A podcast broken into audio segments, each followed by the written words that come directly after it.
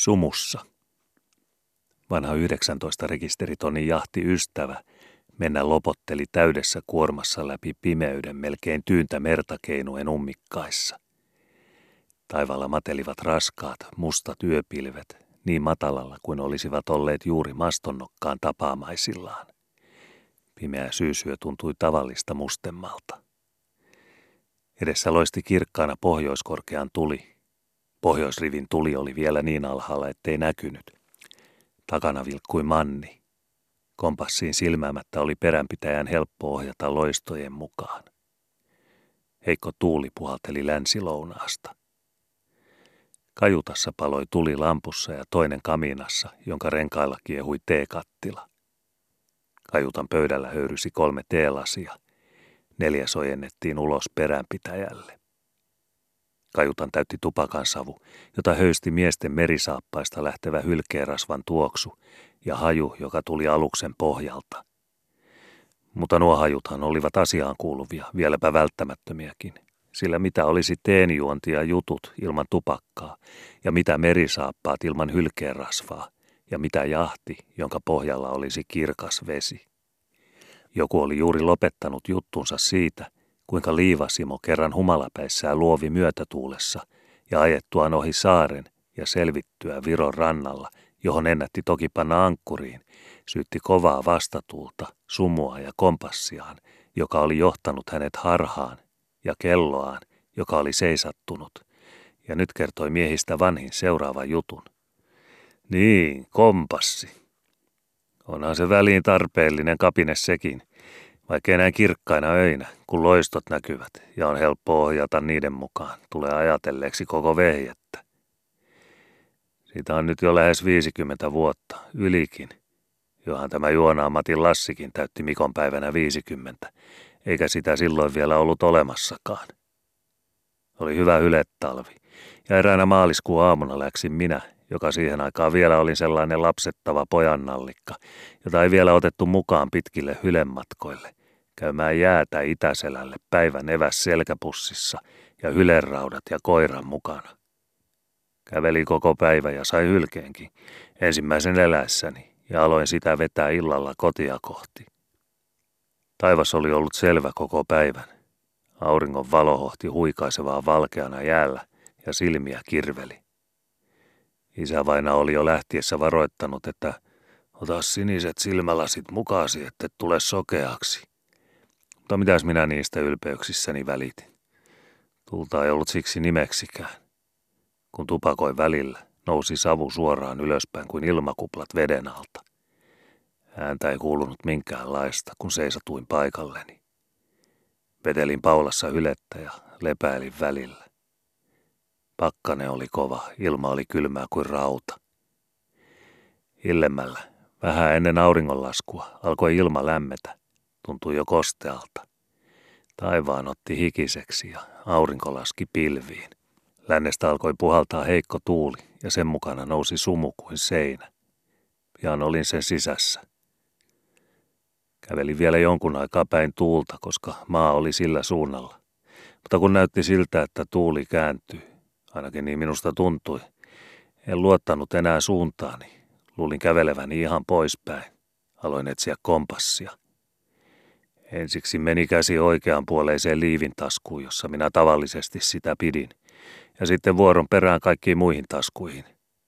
Kompassia ei ollutkaan missään. No, mitäs nyt tehdään, kysyin minä itseltäni. Tuulikin oli lakannut ja sumu tuntui vain tihenevän. Lisäksi tuli yöpimeä. Näin enää vain muutaman sylen kuhunkin suuntaan. Tulia ei näkynyt. Näitä nykyaikaisia sumusirenejä ei ollut, eikä pohjoisrivin sumukello kuulunut kauas. Ei siinä kuitenkaan auttanut lopen kauan seisoksia ja kuluttaa aikaa turhiin ajatuksiin. Ensin en ollut oikein selvillä, mihin suuntaan lähteä, mutta päätin sitten jatkaa entistä rataa. Lopulta jouduin jäljille, jotka paranivat paranemistaan. Jotkut muutkin olivat siitä vetäneet hylettä. Seurasin löytämääni tietä jälkien suuntaan, koska päätin niiden vievän omaan saareen. Kävelin arviolta tunnin ja kävelin toisen. Maata vaan ei ala tulla vastaan. Se tuntui minusta vähän ihmeelliseltä. Kun sumu illalla tuli, olin minä maalta vain noin 5-6 kilometriä. Vaikka minulla oli iso hyle vedettävänä ja matka kävi hitaasti, pitäisi minun olla jo maasivussa, ajattelin itsekseni, ja rupesinkin uskomaan, ettei tämä tie viekään omalle saarelle, vaan muualle. Kun ei enää tullut vastaani ahtojäätä, kävelin nimittäin nyt koko ajan lakealla, ohuen lumen peittämällä jäällä, jossa ei ollut edes isompia rakojakaan. Päättelin joutuneeni kiinteälle saaristojäälle Suomen puolella. Minua väsytti jo ankarasti ja oli kova nälkä. Istuin hylkeen päälle lepäämään ja syömään. Kun syötin myöskin koiraa, loppuivat eväät siihen, enkä ihan tarpeeksenikaan saanut. Koira istui edessäni ja kärkkyi lisää ruokaa. Näytin sille tyhjää eväspussia ja tyhjiä käsiäni ja piippuani ja sanoin, ei ole halliparka enää mitään muuta kuin tupakkaa. Halli aivasti ja kävi maata. Minä istuin hylkeen päälle ja tupakoin. Jumalan onni, että oli edes tupakkaa, ettei käynyt kuin ennen pintapekolle. No, miten sille sitten kävi? No, mitenkäs sille kävi? Läksi aamulla varhain ajoon Viroon viinaa hakemaan ja kävi syöttämään hevostaa säviössä ja söi itsekin ja syötyä yritti panna tupakaksi, mutta huomasikin, että tupakat olivat jääneet kotiin. No, mitäs muuta kuin hevonen kiireesti valjaisiin, piiskaa selkää ja hakemaan kotoa tupakkaa. Niin ei käynyt minulle, ja mistä minä olisin sitä hakemaan mennyt, vaikka ei olisi ollutkaan. Sanotaan, ettei mikään ole niin tärkeää kuin tupakka, mutta on se kompassikin välistä tärkeä. Sen minä silloin tulin kokemaan. Sinä istuessani ja tupakoidessani alkoi minua armottomasti nukuttaa. Kävelyn jälkeen oli minulla lämmin olla, ja huolimatta sumusta ja kosteudesta ympärilläni, teki mieleni vetäytyä pitkäkseni lumelle, vai vähäksi aikaa, ei kauaksi, jottei jäätyisi, jos pakkanen tulee. Onneksi muistin, kuinka oli käynyt sille ja sille, joka oli käynyt maata jäälle ja nukkunut siihen niiksi päivikseen. Täytin uudestaan piippuni. Tätä tupakan polttoa minä olen nimittäin viljellyt jo hamasta lapsuudesta, ja nousin ylös ja aloin kävellä eteenpäin tietäni. Ajattelin, että jonnekinhan asuttuun paikkaan tämän tien pitää viedä, ja kiittelin Jumalaa, ettei se antanut lumisateen tulla peittämään minulta tätä ainoa pelastuksen korttia. Ja hyvä tie se olikin. Se minua ensin kuitenkin ihmetytti, että jos tämä olisi maissa, niin miksi tässä on vain hylemiesten jälkiä, eikä tule yhtään hevostietä vastaan. Ja jos tämä on meressä, niin mihin tämä oikein vie? Kyllä minä perästäpäin sain tietää, minne se vei, mutta en minä sitä silloin vielä tietänyt. Olin kävellyt ehkä noin 3 virstaa siitä ruokapaikasta, kun huomasin, että koira on hävinnyt, eikä se enää näkyviin sinä yönä tullutkaan. Ihmetytti minua vähän se ensin, mutta sitten ajattelin, että kyllähän koira kotinsa löytää, ja jatkoin yksin matkaani, vetäen perässäni kuollutta hylettä. Minua väsytti niin, että en tahtonut jaksaa enää jalkaa toisen eteen nostaa. Uni tuppasi tulemaan väkisinkin, ja puoliunessahan minä matkaa teinkin, silmä tummessa pitkät matkat. Vasta sitten heräsin, kun tunsin käveleväni tiettömällä. Etsin tien ja nukuin jälleen. Muistan vielä, että näin untakin siinä seisoallani ja kävellessäni. Oli löytävinäni emähylkeen suuren pesän, jossa oli paljon kuutteja. Koira seisoi pesällä ja murahteli minulle, varoitti minua astumaan hiljemmin, kun välistä saapas rauskahti jääkarstassa. Hyppäsin keskelle pesää ja upposi vyötäisiä myöten lumeen juuri oikealle paikalle, henkireijän kohdalle, ettei yksikään kuutti päässyt pakoon.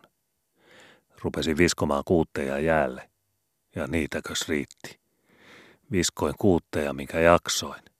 Oli läkähtyä siihen työn paljouteen. Selkää pakotti, käsivarret alkoivat hervota ja jalat vapisivat, ja tunsin alkavani vajota syvemmälle avantoon, siihen hylkeenpesän henkireikään. Siinä olivat jalkani ahtaalla. En saanut niitä liikkumaan, ja minun oli vain viskottava niitä kuutteja, jotka alkoivat tanssia hirvittävää piiritanssia siinä ympärilläni piirissä, joka suureni suurenemistaan sen mukaan, minkä minä viskoin jäälle niitä kuutteja. Tanssiessaan ne joutavat vielä lauloivatkin, niin kuin hylkeet kesäaamuna luodoilla laulavat.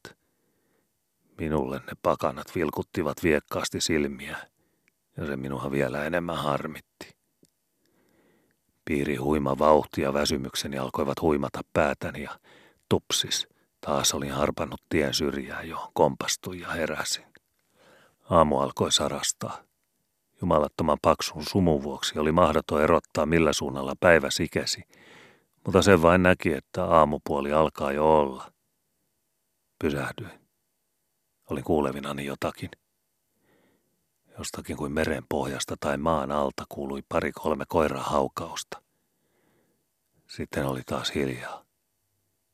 Kuuntelin ja kuuntelin.